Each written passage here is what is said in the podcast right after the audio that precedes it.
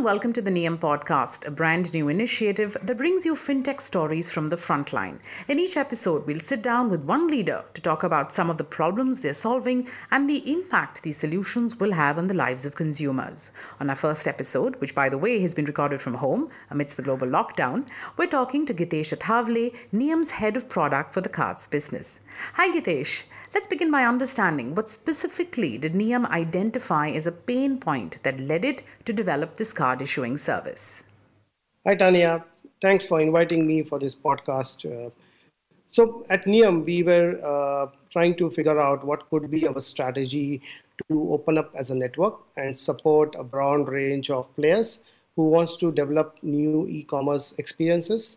Uh, we came up with this solution which provides a new commercial framework at a fraction of a cost. That includes uh, to ease access to payment facilities, streamline processes, reduce friction, which is often seen in the card payment industry uh, with the giant uh, uh programmers or processors, uh, and to support different size of companies at their different growth phases. Hence, we developed an, an end-to-end solution for fintechs and enterprises who need not invest in their own license or buy this costly infrastructure and work along with us uh, for a, a, four to six weeks of a program to launch their own branded cards. So basically, what you're saying is that this is a toolkit that helps a business create, control, and distribute physical or virtual cards without really the hassle of having to, you know, tie up with a bank or a card service provider. What sort of business would find this solution useful, you think? I like the word "use toolkit. Yeah, absolutely. I mean, we have developed some kind of a turnkey uh, approach where uh, the solution can be launched for a consumer or a corporate program. Uh, many times, fintech companies who cater into businesses such as uh, virtual accounts, neobank, corporate expenses, or disbursement. You talk about marketplace payouts, which is in great need uh, in this current situation. Uh, businesses into maritime, online travel agent, lending institutions, uh, businesses that create travel experiences can find our solution very useful due to the unique features that we have, such as multi-currency, multi-pocket, merchant-based controls for spend restriction uh, by amount or by even the category. So that's what we find it, uh, it, it, There's no limit on who can use our product, but these are the broad categories which we believe people will be uh, using our product to issue card in the market. The other debate uh, that's sort of going on right now is the future of work. And given the coronavirus pandemic, remote work has become the new standard. In these times, how do you see our card issuance business help firms manage their cross border payments? Yeah, I agree with you that remote work is the new normal, uh, whatever we say, where we're only seeing a trend in the market where e commerce volumes are growing rapidly uh, we can offer a virtual card payment solution to distribute directly to businesses or consumer uh, to stimulate payments from uh, like government payments uh, in case of disaster relief.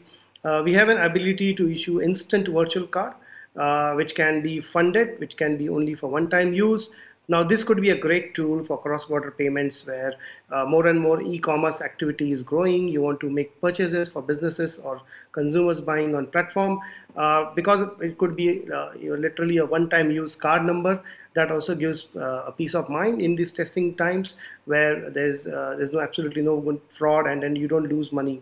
So these solutions we are actually going to create an offer in the market, uh, especially targeting the e-commerce and cross-border payments use case.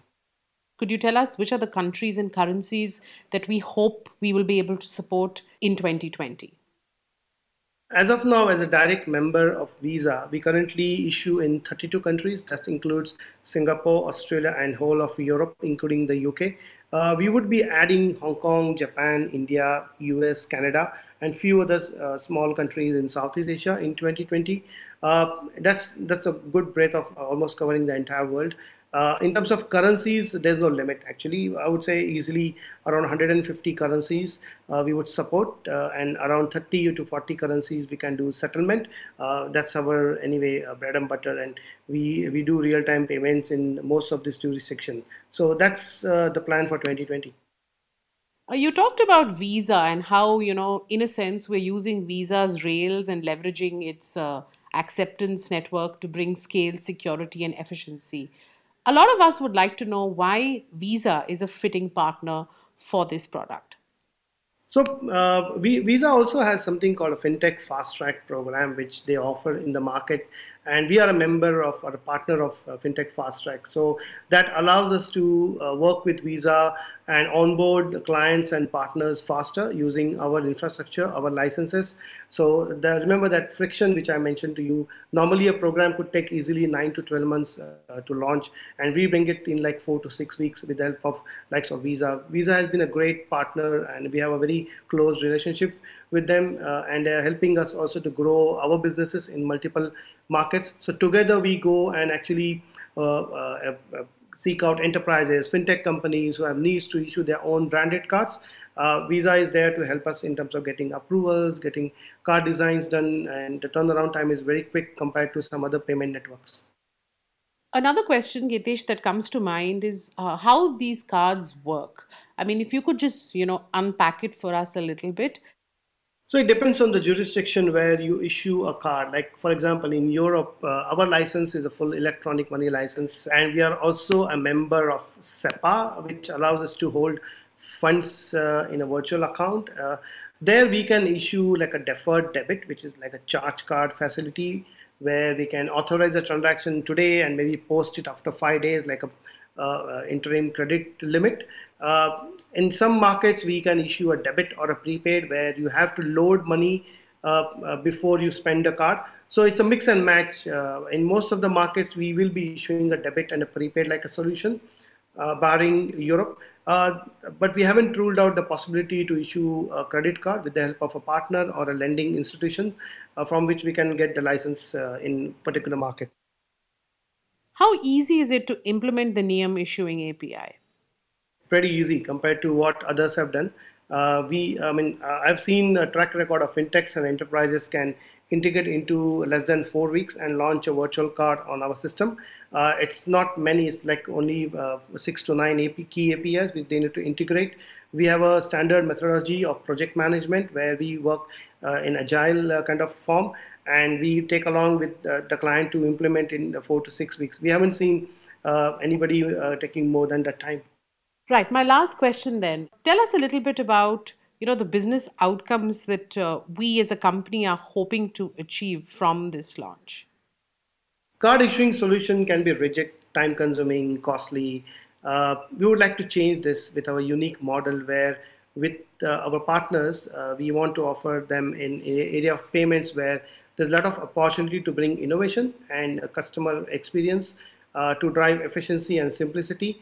Uh, cost is a big factor which on both the sides uh, the clients normally would think about how much uh, investment i need to make what's my return on investment uh, what if it fails so we have built a solution and our business outcome is to help them to grow and that's what we are dividing the uh, the cost and investment across the platform. So it's very economical for every partner to get onboarded. Uh, innovation is another key where we are offering them as a part of the platform. So uh, that helps them to grow their business, acquire new customer. So overall, if you uh, ask me, of course, profitability is one key, but to drive revenue through innovation, customer experience, uh, efficiency, and simplicity. Thank you, Gitesh, uh, for taking the time out. Lovely chatting with you. Thanks, Taneia. Same here.